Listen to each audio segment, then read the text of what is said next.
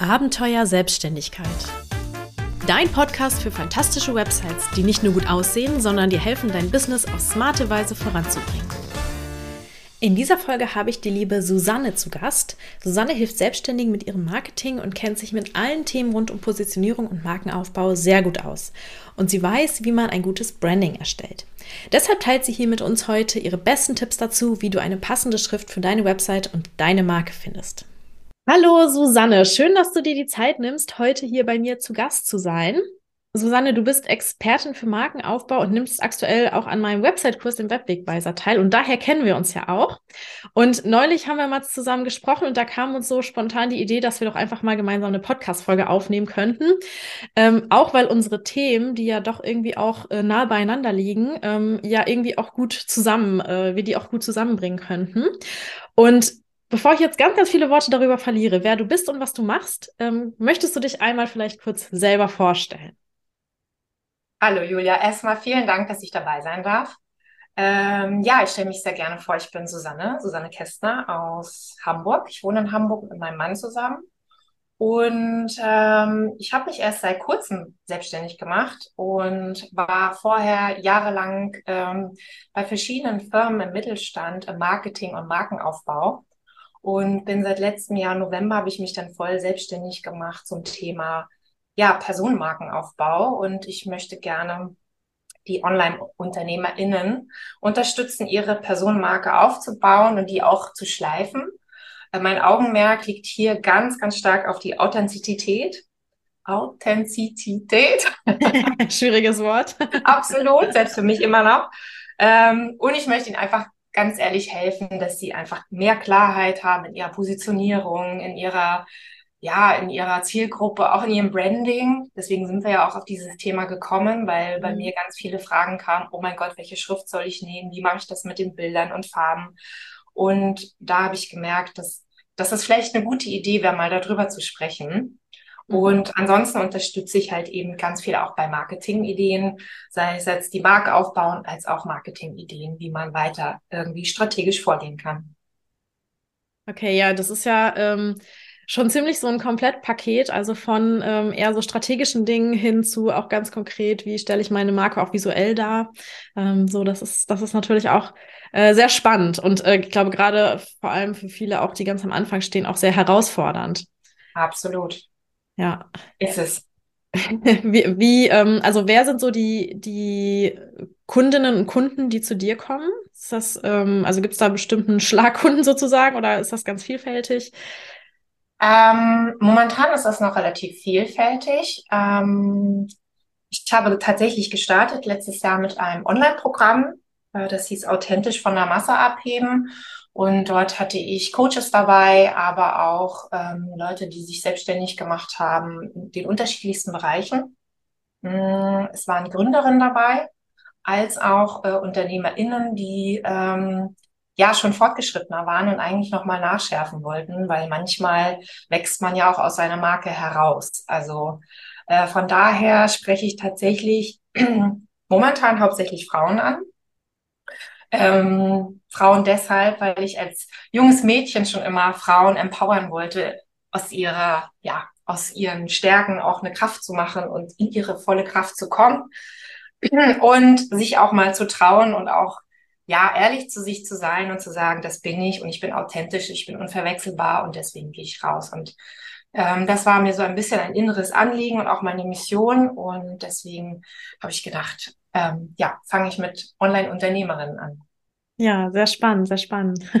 Das ist ja auch so ein bisschen, ähm, äh, also das ist mir ja auch so ein bisschen passiert tatsächlich. Ich habe das gar nicht extra gemacht, aber irgendwie spreche ich tatsächlich auch einfach mehr Frauen an. Ähm, ich glaube, das, das ist einfach auch so ein bisschen, äh, mit wem man so ein bisschen auf einer Wellenlänge ist. Ne? Also ähm, genau, was, was, das kommt ja auch so ein bisschen natürlich immer, die Zielgruppe, finde ich. Absolut, absolut. Es ist ja auch so, jemand fühlt sich ja auch durch dein Branding angesprochen oder auch durch deine Person, die dahinter ja. steht. Du bist ja quasi, jeder ist ja von uns schon eine Marke oder eine Personenmarke und der, der sich dadurch abgeholt fühlt, ähm, ja, also du sprichst die Person ja auch an, die richtige oftmals. Genau. Was macht ähm, für dich denn so die ja, Faszination rund ums Marketing und den Markenaufbau aus? Ja, wie hat so schön der Dichter schon mal gesagt, in jedem Anfang wohnt ein Zauber inne. Und so ist es ja beim Markenaufbau auch, in der Entstehung einer Marke, dass ja, das Thema Kreativität, man überlegt, okay, in welche Richtung möchte ich gehen? Ähm, auch diese Verbindung zwischen ähm, Werte und Botschaften, dass man schaut, okay, wie kann ich diese kommunizieren? Wie kann ich an die Zielgruppe bringen? Natürlich auch erstmal auch die Zielgruppe einfach kennenzulernen. Und da sind so viele Punkte in diesem, in diesem, ja, Prozess sozusagen, da eine Marke aufzubauen. Ähm, das fasziniert mich. Und auch dann am Ende des Tages zu sehen, wie eine Marke wächst und auch über sich hinaus wächst. Und das finde ich sehr mhm. schön. Ja, Du hast, du hast eben am Anfang, ähm, das ist mir gerade im Gedächtnis geblieben, ähm, so einen Ausdruck verwendet, irgendwie eine Marke schleifen oder so. Und ähm, das finde ich auch ganz, ganz spannend, weil ich glaube, wenn man startet, dann denkt man ja auch ganz oft, okay, ich muss mir jetzt festlegen, ähm, keine Ahnung, dafür stehe ich, das sind meine äh, Farben, das sind meine Bilder, das sind meine Schriften oder so. Und dann gehe ich da raus. Aber das ist, und so ist es mit einer Webseite ja auch als Teil deines Marketings. Ähm, ich glaube, das ist halt auch so ein Prozess, oder? Absolut. Also es ist ein Prozess, es ist auch kein Sprint, ne, wie man immer so schön sagt, es ist ein Marathon. und auch eine gute Marke braucht Zeit, vor allen Dingen, wenn sie nachhaltig wachsen möchte. Und ähm, es ist auch manchmal so, am Anfang sind wir auch selber fordert. Sind wir ja mal ehrlich. Wir mhm. gründen, haben super viele Themen, was alles rund um die Gründung ist. Dann soll man noch überlegen, oh Gott, wie positioniere ich mich eigentlich? Das habe ich auch gemerkt, dass viele Leute um mich herum oder auch ich selber, ganz ehrlich, gar nicht weiß, wie positioniere ich mich eigentlich. Und dann soll ich noch irgendwie wissen, welche Farben ich da irgendwie mag oder rausgehe oder meine Kunden. Also ich glaube, es ist ein Prozess, dass man auch so ein bisschen sich selber kennenlernt, ähm, die Kunden kennenlernt, ähm, schaut, welche Positionierung möchte ich. Ähm, vielleicht ist am Anfang es erstmal so, man startet erstmal mit etwas. Also ich habe zum Beispiel mein Logo entworfen, selber entworfen und bin dann erstmal rausgegangen und gesagt, ich entscheide mich jetzt dafür, ich gehe jetzt erstmal damit. Ähm, war am Anfang noch gar nicht so richtig glücklich damit, aber so langsam, ja, ich will jetzt nicht sagen, verliebe ich mich da drin, aber es gehört jetzt mittlerweile zu mir. Aber manchmal ist es ja auch so, dass man mit, mit etwas startet und dann merkt man, man wird älter, man wird reifer, die Zielgruppe ändert sich vielleicht auch ein bisschen oder auch die Positionierung ändert sich im Laufe der Zeit, weil man merkt, Oder man versteht überhaupt erstmal die Zielgruppe so, ne? Das ist ja absolut. auch oft noch gar nicht da. Ja. Absolut. Gerade am Anfang ist man ja schwerst überfordert, weil so viel auf einen einströmt. Und ähm, mit der Zeit und auch mit dem Tun oder Learning by Doing ähm, kommen ja gewisse Dinge auch einfach erst. Und deswegen darf sich auch manchmal die Marke auch erstmal schleifen und auch die Farben sich nochmal ändern, bis man nachher am Ende des Tages hat, okay, das ist es jetzt, das ist mein Branding. Hm. Ja, man, man sieht das ja auch selbst bei den, bei den großen Marken, ne? Immer wieder ähm, werden Absolut. ja auch Anpassungen gemacht. Ne? Also man, man, es gibt ja auch sowas wie einen Zeitgeist oder so. Also wenn man ja. vor 30 Jahren halt ein Coca-Cola-Logo entwickelt hat, dann sieht das halt heute nicht mehr so aus wie vor 30 Jahren. Und genauso ändern sich ja auch andere Dinge im Unternehmen. Von daher finde ich das auch irgendwie ähm, ganz schön zu wissen, dass man da nicht von Anfang an perfekt auch starten muss, einfach. Absolut. Und es ist ja auch, wie du schon sagst, es ist ja auch so ein bisschen, also es sollte schon zeitlos sein, viele Dinge, auch zum Beispiel Schriften oder auch die Bilder. Aber gewisse Dinge ändern sich ja. Die Mode ändert sich, die man, auch die Kleidung, die man trägt, man selber ändert sich. Ähm, und ähm, das Aussehen ändert sich. Und deswegen muss man einfach ab und zu mal was angleichen. Sei es jetzt die Webseite, die vielleicht auch, ne, dass man die anpasst und nicht wie in den 90ern aussieht ähm, dass man sich selber von sich selber auch immer wieder mal neue Bilder macht. Und mhm. ähm, so ist das halt so ein Reifeprozess. Es ist kein Stillstand. Und auch ein Douglas-Logo sah vor drei Jahren noch ganz anders aus. Oder vielleicht, ich weiß es gar nicht, wann die Tina Müller reinkam ins Unternehmen und das Logo geändert hat. Aber Fakt ist, es hat sich leicht angepasst. Hm. Das, das merken wir als Konsumenten ja auch oft gar nicht. Ne? So, das sind dann manchmal so ganz kleine Schritte. Ja. Ähm, und ich glaube, äh, genau, so, so, ist es genauso in Ordnung, wenn sich auch eine Marke nochmal anpasst, ähm, die man einfach seine eigene Marke, die man kreiert hat, ne? Absolut. Ja, so ein bisschen ist uns die Idee zu dieser Podcast-Folge ähm, ja in einem gemeinsamen Gespräch gekommen. Und jetzt will ich mal so ein bisschen auf das ähm, Thema hinlenken. Ähm, nämlich wir waren in dem, äh, in einem der QAs in meinem Kurs, die machen wir immer alle zwei Wochen, wo, wo man dann Fragen stellen kann. Ähm, und da haben wir gemerkt gemeinsam, wie schwer es oft ähm, den Teilnehmerinnen fällt, ähm, ja eine passende Schrift für die Website auszuwählen. Das ist so das, was, was wir da so ganz speziell gemerkt haben, so vom Thema ähm, Markenaufbau. Aufbau. Ähm, ich glaube, weil Schriften, die sind nochmal so eine ganz eigene Hausnummer. Ähm, weil man die vielleicht ein bisschen subtiler auch wahrnimmt als so eine Farbe zum Beispiel. Ähm, und trotzdem ist es ja aber ein Teil des Brandings. Ähm, und jetzt habe ich ja dich als Expertin hier im Podcast ähm, und deswegen kann ich dir mal ähm, die äh, eine Frage stellen, nämlich was macht denn eine gute Schrift aus und ähm, woran machst du Schriften fest, die sich zum Beispiel eher nicht so gut eignen für eine Website oder auch allgemein fürs Branding?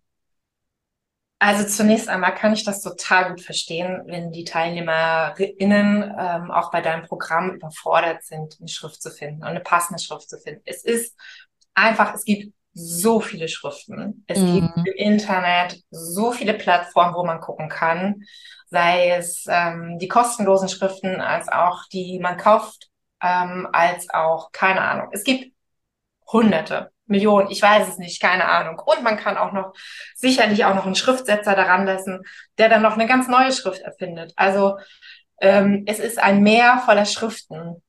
Ähm, ich denke, was man beachten sollte bei einer Schrift, ist erstmal, passt es zum Markenimage. Man sollte sich überlegen, wie möchte ich dann nach außen gehen und passt diese Schrift zu meiner Persönlichkeit? Ähm, das ist aus meiner Sicht erstmal schon mal die erste Frage, die man sich stellen sollte. Ähm, dann ist das natürlich auch so ein Thema mit einzigartig. Das ist schwierig bei Schriften. Ich habe mir zum Beispiel eine Schrift ausgesucht, äh, die Montserrat als Fließtextschrift. Die nutzen super viele. So. Ist sie einzigartig? Weiß ich nicht. Ähm, wahrscheinlich nicht dadurch, aber ich finde, sie passt ganz gut zu mir, äh, zu meiner Identität und Persönlichkeit ähm, dann sollte man darauf achten, dass eine Schrift auch definitiv ein bisschen zeitlos ist und ästhetisch im Anschauen ist. Ähm, und was ganz, ganz wichtig ist, sie sollte gut lesbar sein. Es bringt nichts, wenn man eine Schrift verwendet, die man nicht lesen kann, weil vielleicht die Proportionen nicht ausgewogen sind oder es zu verschnörkelt ist. Also wenn wir gerade mal auch so an so einer schönen Schreibschrift denken, die äh, viele gerne nutzen. Die kann man sehr gerne als Schmuckschrift nehmen, aber sollte man nicht im Fließtext nehmen, weil man sie einfach super schwer lesen kann. Mhm. Wenn man eine Schrift sich ähm, ja aussucht, sollte man auch immer darauf achten. Wir haben nun mal ein Alphabet, wo auch ein Ä und ein Ö und ein Ü, also die ganzen Umlaute drin vorkommen. Und nicht jeder Schriftsatz und nicht jede Schrift hat diese Umlaute. Ah, ja, das ist auf jeden Fall ähm, auch wichtig. Absolut. Und es gibt halt auch bei vielen Schriften mehrere Schnitte. Was heißt Schnitte? Also es gibt eine ganz dünne Schrift, es gibt eine ganz dicke Schrift, es gibt eine Schrift, die nur im Großbuchstaben vorhanden ist oder genau. Und ähm, da sollte man drauf achten oder wäre ganz gut, wenn eine Schrift auch mehrere Schriftschnitte hat, also dick, dünn, medium, ähm, groß, klein, bold.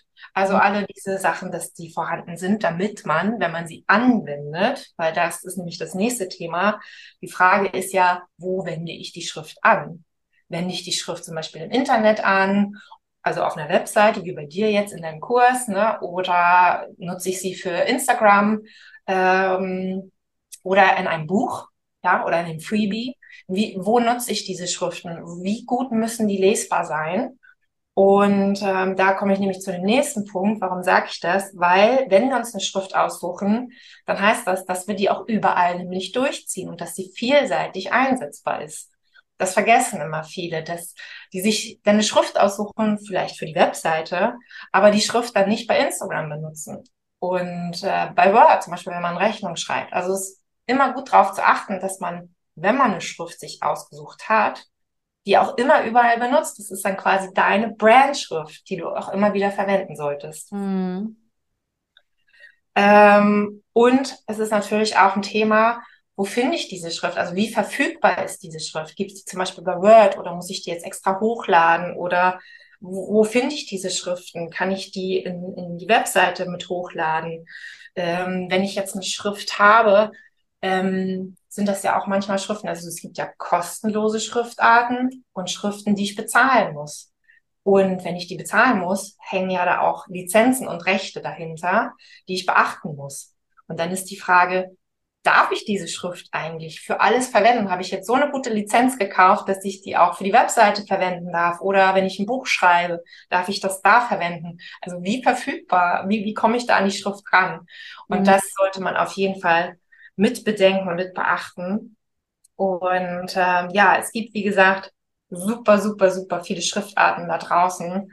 Man sollte halt nur schauen, dass die lesbar ist und mhm. gut lesbar ist. Und ähm, es ist schön, wenn man da mal so eine Comicschrift hat oder so eine Schreibschrift, aber wie gut macht die sich in so einem Fließtext mhm. oder in einer Überschrift, wenn am Ende des Tages deine Zielgruppe es nicht lesen kann? Ja. Ja, das, das ver vergisst man manchmal schnell so, wenn man sich so in diesem Meer der Schriften verliert, ne? Ähm, und dann halt, ähm, und dann halt schaut, vielleicht das auch, mit diesem Aspekt der Einzigartigkeit, ne? Da kommt man halt ganz ja. schnell auch zu solchen Schriften, die ähm, ja so sehr besonders sind, sage ich mal. Mhm. Aber ähm, oft sind das auch eben die, die dann äh, ein bisschen schlecht lesbar sind. Ähm, vielleicht können wir noch mal ganz kurz so zur Erklärung.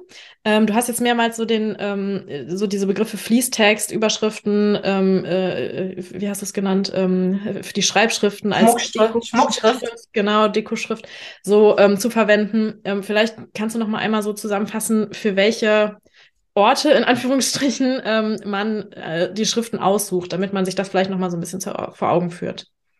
Ja, also oftmals sucht man ja eine Schrift für eine Überschrift. So, wir haben ja auf einer Webseite, wenn man sich das bildlich vorstellt, da sind ja verschiedene Überschriften, da bräuchte man schon mal eine Schrift. Ähm, dann den Fließtext, das ist der Text, der sozusagen so ne, etwas mehrere Sätze untereinander ähm, dann unter einer Unterschrift steht. Da bräuchte man ja zum Beispiel auch eine Schrift. Man kann natürlich die gleiche Schrift nehmen. Die Frage ist, ist das jetzt so eine gestalterische ja, Maßnahme, dass man die gleiche Schrift nimmt oder ob man überlegt, zum Beispiel, dass man für eine Überschrift eine Serifen, Serifenschrift nimmt und für den Fließtext eine serifenlose Schrift oder andersherum. Ähm, wie ich mal gelernt habe, ist Google belohnt das auf jeden Fall, wenn man zwei Schriften verwendet und auch nicht mehr als das. ähm, eine Schmuckschrift, das wäre für mich jetzt so diese Schreibschrift oder mal so eine Comicschrift oder wie auch immer man da so eine ganz ausgefahrene Schrift nimmt. Das sind für mich aber eher so, wenn man so dieses Bam oder bei Instagram Posts, wenn da irgendwas hervorgehoben werden soll in irgendeiner schönen Schrift. Das wäre für mich jetzt aber wirklich ein Schmuckelement, also, dass sozusagen, dass der Text oder die Botschaft, die beim Kunden ankommen soll oder bei der Zielgruppe ankommen soll, auch ohne funktioniert. Also auch wenn die das nicht lesen können, sollte am Ende des Tages die Botschaft rübergekommen sein. Ja, man geht sozusagen noch mal ein bisschen auf Nummer sicher, falls es dann doch irgendwie auf dem Handy in klein nicht so gut lesbar ist oder genau. so. Ja, genau. Das kommt natürlich nämlich auch dazu. Das habe ich noch ganz vergessen zu sagen. Skalierbarkeit ist natürlich auch ein Thema mittlerweile, weil wir schauen ja die Webseiten nicht nur äh, im, im Internet oder auf einem großen Display an, sondern die meisten gucken sie am Handy an. Und da ist das relativ klein.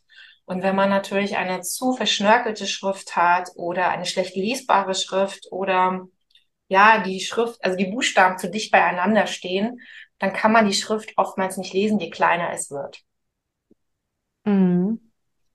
Ja, ja, es ist auf jeden Fall ähm, eine Herausforderung. Man merkt ja auch jetzt schon irgendwie, da gibt es viel, viele Aspekte, die so zu beachten sind, ähm, wenn man sich eine Schrift aussucht und vor allem auch, ähm, ja, diese, du hast es eben gesagt, diese Konsistenz, ähm, mhm. dass, dass man sich wirklich bewusst macht, das ist so das, ähm, woran die Leute mich schon erkennen können. Also manchmal ist das ja, ja so ähm, schon daran irgendwie, äh, welche Schrift du verwendet hast, vielleicht noch in Kombination mit deinen Farben, da wissen die schon, ah, guck, das ist von Susanne Kästner. und äh, das ist ja zumindest das, das Ideal, was wir uns von so einer Marke machen, ne?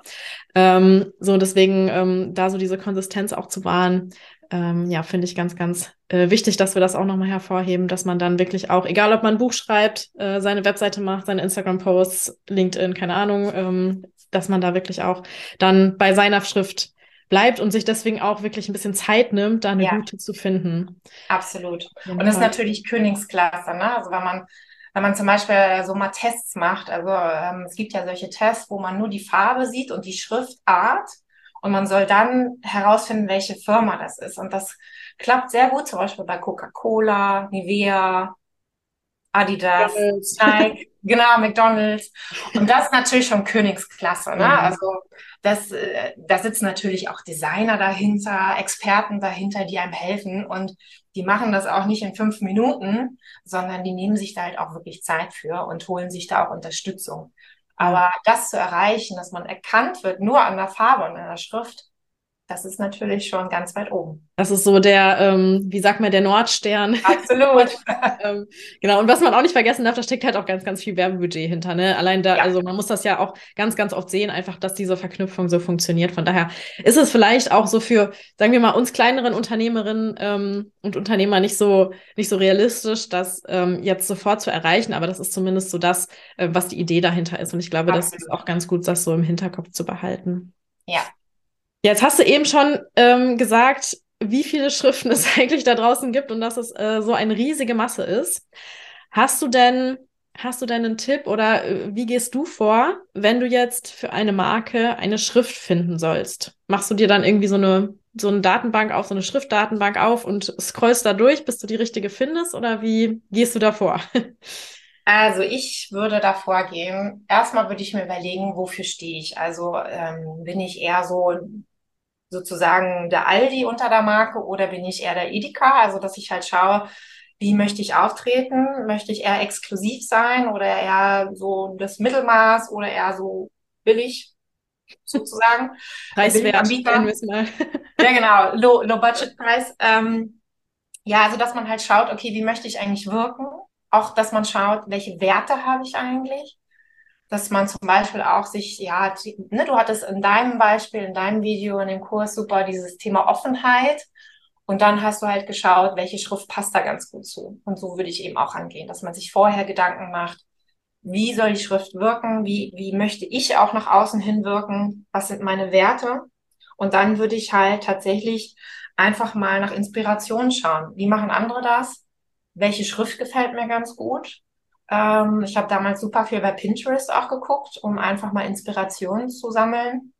Und ich habe mir am Anfang ein Moodboard erstellt, dass ich äh, geschaut habe, welche Schriften gefallen mir. Ich habe dann auch ganz viele Schriften einfach mal so untereinander geschrieben und das mal wirken lassen auf mich und auch mal einen Tag weggelegt und am nächsten Tag spontan hingeguckt und geschaut, welche mich am meisten anspricht.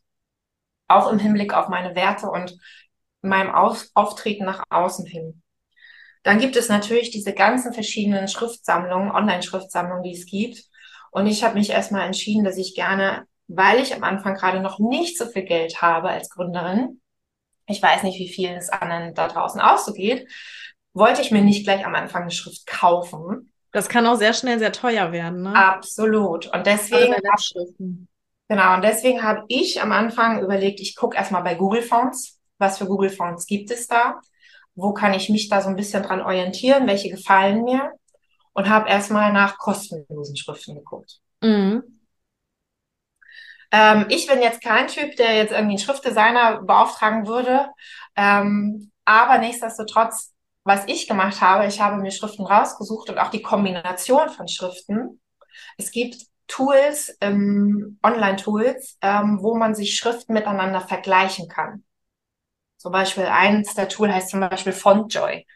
Ähm, da kannst du die Überschrift eingeben als auch ähm, den Fließtextschrift und dann kannst du miteinander vergleichen, wie das auf dich wirkt. Ja, das können wir auf jeden Fall auch mal in den Show Notes verlinken, das Tool, ähm, dann, genau. falls es jemanden interessiert. Oder ich habe es halt auch ganz einfach bei Canva ausprobiert, dass ich einfach mal so Beispielsposts gemacht habe, Beispiel, ja, wie, wie so eine Internetseite aussehen könnte, ne? Mhm. Wie so eine Seite aussehen könnte und habe einfach mal die Schriften verwendet und verschiedene Beispiele gebaut, immer wieder kopiert das Blatt und dann halt immer wieder neue Schriften eingefügt, um einfach zu sehen, wie wirkt das auf mich und, und habe das auch mal rumgeschickt an verschiedene Leute, um einfach mal ja fremde Meinung einzuholen. Was, was seht ihr da? Seht ihr mich da drin? Ähm, seht ihr meine Werte da drin? Also das, das mache ich halt schon, dass ich auch mal sozusagen ja rumfrage, wie das auf andere wirkt. Und ja. wenn man das Gefühl hat, boah, das ist mir echt alles zu anstrengend, ich habe die Zeit nicht, ich möchte das alles nicht, kann man ja immer am Ende nochmal einen Experten fragen, ob er einen unterstützt dabei. Genau. Ist auf jeden Fall auch immer eine, eine lohnenswerte Möglichkeit, wenn man die finanziellen Mittel natürlich da ähm, hat. Genau. Ähm, du hast gerade schon so ein paar ähm, äh, so Schriftbibliotheken ähm, genannt, Google Fonts zum Beispiel. Hast du noch Empfehlungen, wo man so kostenlose Schriften auch noch herbekommen kann? Gibt's ja, also man muss halt gucken. Ne? Also ich habe zum Beispiel bei der Fonts gibt's ähm, auch kostenlose Schriften, da muss man aber sehr genau hingucken äh, was da steht. Es gibt äh, durchaus kostenlose, auch zu 100 Prozent kostenlose, aber es gibt auch welche, die sind halt nur im privaten Gebrauch kostenlos und geschäftlich eben nicht. Also da muss man schon ganz genau sich die Lizenzen durchlesen. Bei Google Fonts weiß man das relativ schnell. Es gibt auch sowas wie Adobe Fonts, äh, MyFonts, DaFonts, ja, Fontscreel. Also es gibt super viele. Man kann sie sogar bei Etsy kaufen, die Schriften. Also es gibt super viele ähm, ja, Schriftsammlung. Ähm, man kann auch einfach oben eine Schrift eingeben, auch wenn man zum Beispiel eine schicke Schrift mal sieht und man weiß nicht, welche Schrift das ist, dann kann man sich, es gibt Tools wie zum Beispiel äh, What the Font ähm, und dann kann man halt das scannen und dann spuckt dir das Tool aus, welche Schrift das sein könnte oder welche ähnlich ist und die kann man dann kaufen. Mhm. Aber wie gesagt, es ist halt, es gibt da draußen so viele Schriftarten und da würde ich mich auch erstmal entscheiden, ja, welches, ähm, welches Budget ich auch dafür habe. Ne? Möchte ich auch wirklich so viel Geld ausgeben dafür? Und ähm, oder gehe ich erstmal kostenlos los und schau mal, was Google zu bieten hat. Ja.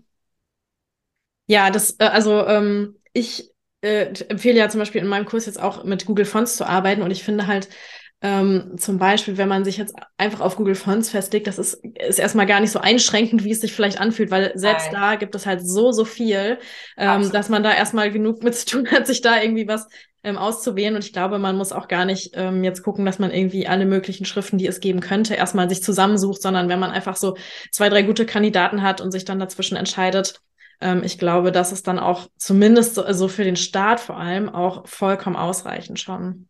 Absolut. Genau. Ähm,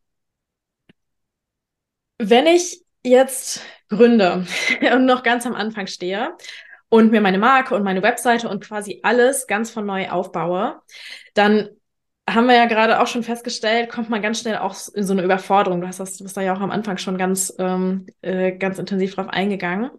Man hat einfach so viele auch verschiedene Inspira Inspirationsquellen. Du hast zum Beispiel auch Pinterest gerade genannt, nutze ich selber auch sehr gerne. Ähm, aber es ist einfach so viel, was da auf einen einströmt. Und ich höre das auch zum Beispiel von den Kursteilnehmern immer wieder, dass, ähm, ja, dass sie Probleme haben, sich überhaupt so auf eine ja auf eine Richtung auch festzulegen und beziehungsweise oft auch ähm, einfach dabei zu bleiben. Ne? Also äh, es kennt wahrscheinlich jeder so an dem einen Tag hat man äh, irgendwie bei Pinterest was gesehen und so, ja, boah, das ist äh, voll mein Ding. Und dann hat man eine Nacht drüber geschlafen und denkt sich hinterher so, oh Gott, was habe ich mir denn da jetzt ausgesucht? Äh, da gibt's doch irgendwie noch bessere Sachen. Ähm, hast du vielleicht so ein paar Tipps? was gerade auch Anfängern dabei helfen könnte, so eine, ähm, ja, so eine Nachhaltigkeit einfach auch so ins Branding und in den Markenaufbau zu bringen. Ja, ähm, also zunächst einmal kenne ich das, was du gesagt hast, ähm, hinsichtlich, ähm, man hat so viele Wahlmöglichkeiten. Mhm. Es ist manchmal schwer und man muss dann halt auch einfach mal Entscheidungen treffen. Ähm, wie zum Beispiel ich mit meinem Logo rausgegangen bin, obwohl ich das Gefühl hatte, na ja, also da war jetzt kein Designer dran und ich habe es jetzt einfach mal so gemacht. mal gucken. Ähm, ja, manchmal muss man auch sich trauen und sagen, okay, das ist es jetzt, ich gehe jetzt damit raus. Es ist auch immer die Frage, wie viel Zeit man damit hat. Und wie wir auch gesagt haben am Anfang, so eine Marke darf auch mal wachsen. Also das muss jetzt auch nicht alles gleich in Stein gemeißelt sein. Manchmal merkt man das auch zum Beispiel beim Webseitenaufbau. Ich merke das zum Beispiel gerade. Irgendwie fehlt da noch so eine Farbe. ah, okay. Also ich habe gemerkt, so ich habe jetzt alles so ein bisschen mit den Farben jetzt losgelegt und dachte so, hm, also irgendwie fehlt da noch so ein bisschen der Kick. Vielleicht muss ich da noch eine zusätzliche Farbe mit reinnehmen. Mal schauen. Ich bin gespannt. Aber da merkt man halt so, okay, ich habe mir jetzt Farben ausgesucht und da kommt man schon mal an die erste Grenze. Ja. Ah, wie, wie, viele Farben ähm, würdest du denn so, gibt es so eine Daumenregel, wie viele Farben du so einführst für eine Marke? Ich glaube, es gibt so eine Daumenregel, dass man so sagt, vier bis fünf Farben und zwei Schriftarten. Mhm. Also so für Überschrift und Fließtext, maximal noch eine dritte als Schmuckschrift, aber nur im äußersten Fall. So, das ist so, glaube ich, so eine gute Regel. Also zwei bis drei Schriften und vier bis fünf Farben, äh, damit es auch nicht zu kunterbunt wird und ähm, zu durcheinander. Und dass man sich dann aber auch im Vorhinein sich Gedanken macht, welche Schmuckelemente man nehmen möchte und die dann auch eben durchzieht. Und das merke ich jetzt gerade beim Bau der Webseite. Ähm, das ist gar nicht so einfach. Also äh, sich da Moodboard auch anzulegen und zu sagen, das sind jetzt meine Schmuckelemente, die nutze ich jetzt auch durchgehend, sei es jetzt die Kreise oder Ellipsen oder äh, Linien oder wie auch immer. Weil man muss halt bedenken, man möchte ja immer wieder erkennbar sein. Das mhm. ist man nicht, wenn man inkonsistent ist. Und von daher sollte man sich da vorher schon so ein bisschen Zeit und Gedanken dazu machen. Mhm. Ich habe das, ich mache das zum Beispiel auch ähm, bei jeder Webseite, die ich auch für Kunden umsetze.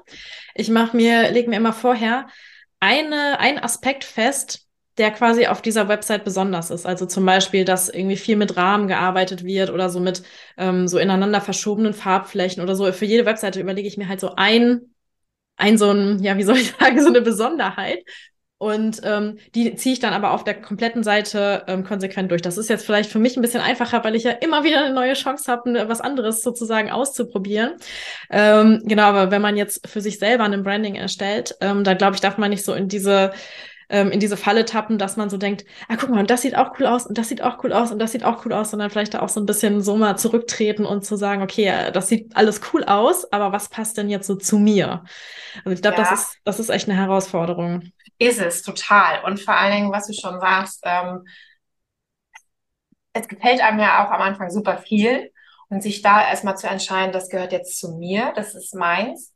Ähm, man darf auch nicht vergessen, dass wir auch eine Zielgruppe ansprechen. Also auch da mhm. sollten wir halt eben gucken, ne, was, was ist unsere Zielgruppe, wer ist unsere Zielgruppe, wen sprechen wir da ganz genau an. Ähm, beim Branding sollte man auch nie vergessen, deine Mission und deine Werte. Also was ist dein Warum machst du das?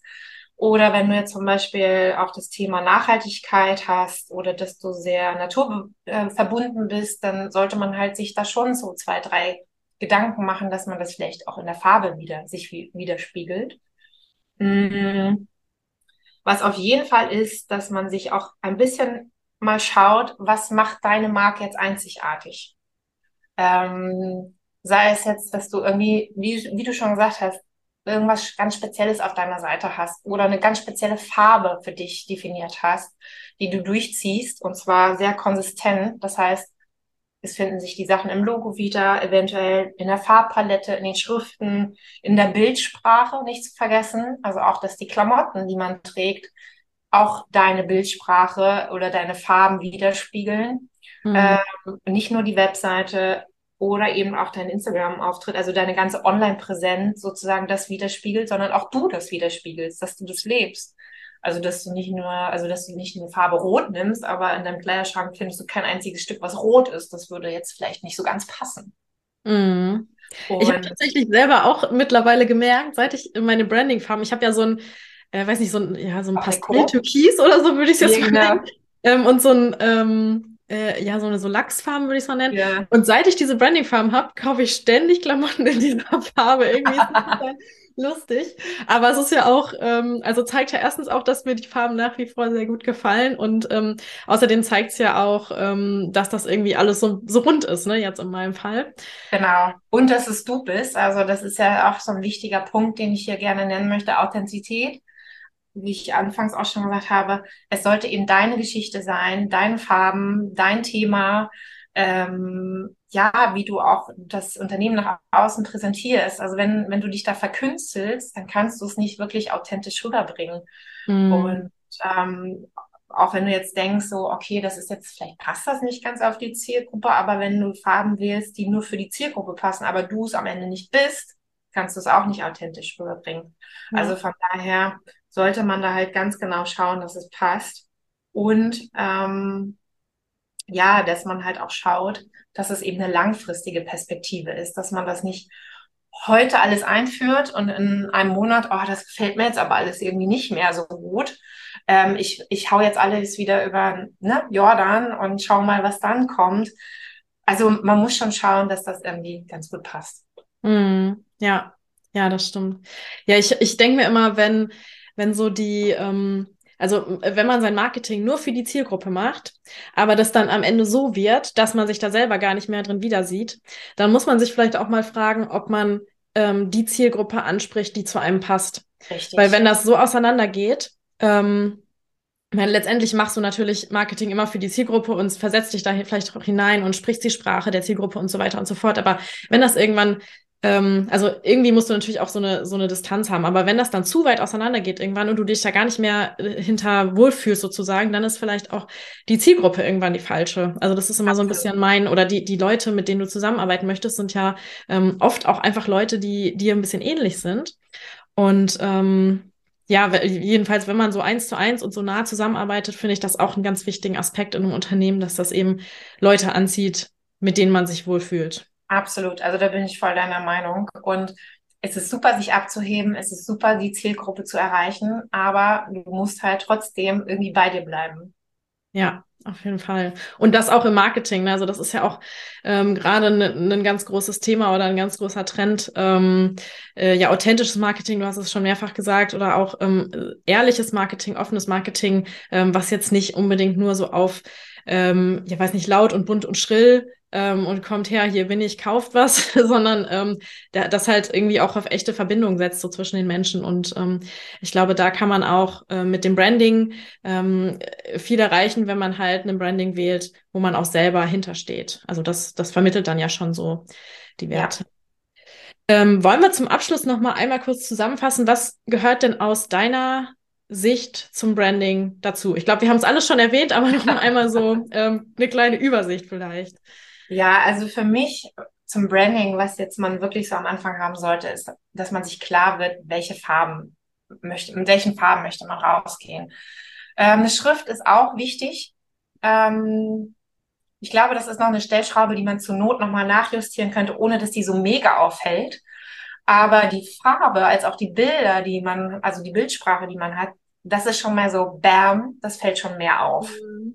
Ähm, wenn das Logo vielleicht nicht gleich in der ersten Sekunde steht, sollte man sich vielleicht auch nicht einfach stressen. Ich glaube, das darf auch wachsen. Vielleicht spätestens, wenn man eine Webseite bauen möchte, wäre es natürlich cool, eins zu haben.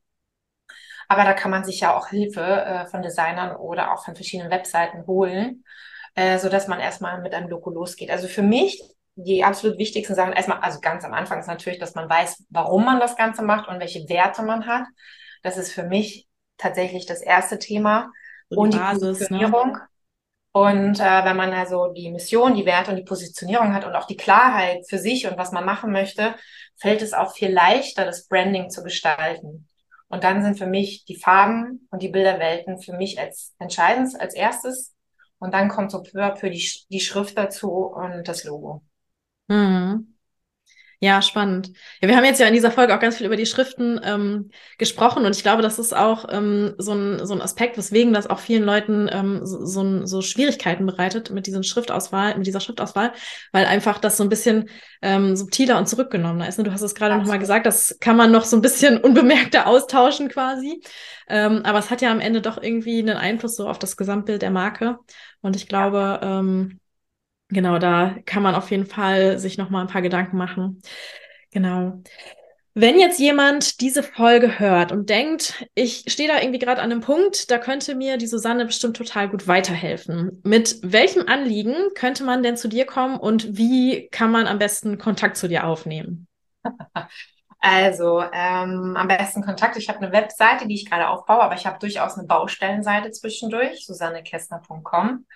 Ähm, ich bin auf Instagram vertreten, als auch auf LinkedIn und auf Facebook. Ähm, da findet man mich unter Susanne Kästner Marketing. Ähm, ihr könnt zu mir kommen und mit mir zusammenarbeiten in einem 1 zu 1. Ich helfe euch dann oder unterstütze euch dabei, eure Positionierung zu finden, die Zielgruppe klar zu kriegen, eure Werte zu, also das bestimmt natürlich ihr, aber ich unterstütze euch dabei.